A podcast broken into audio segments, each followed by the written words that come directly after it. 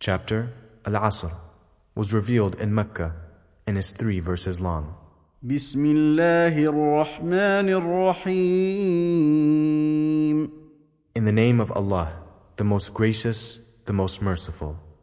والعصر By the time, إن الإنسان لفي خسر verily, man is in loss, إلا الذين آمنوا وعملوا الصالحات وتواصوا بالحق وتواصوا بالصبر except those who believe in Islamic monotheism and do righteous good deeds and recommend one another to the truth.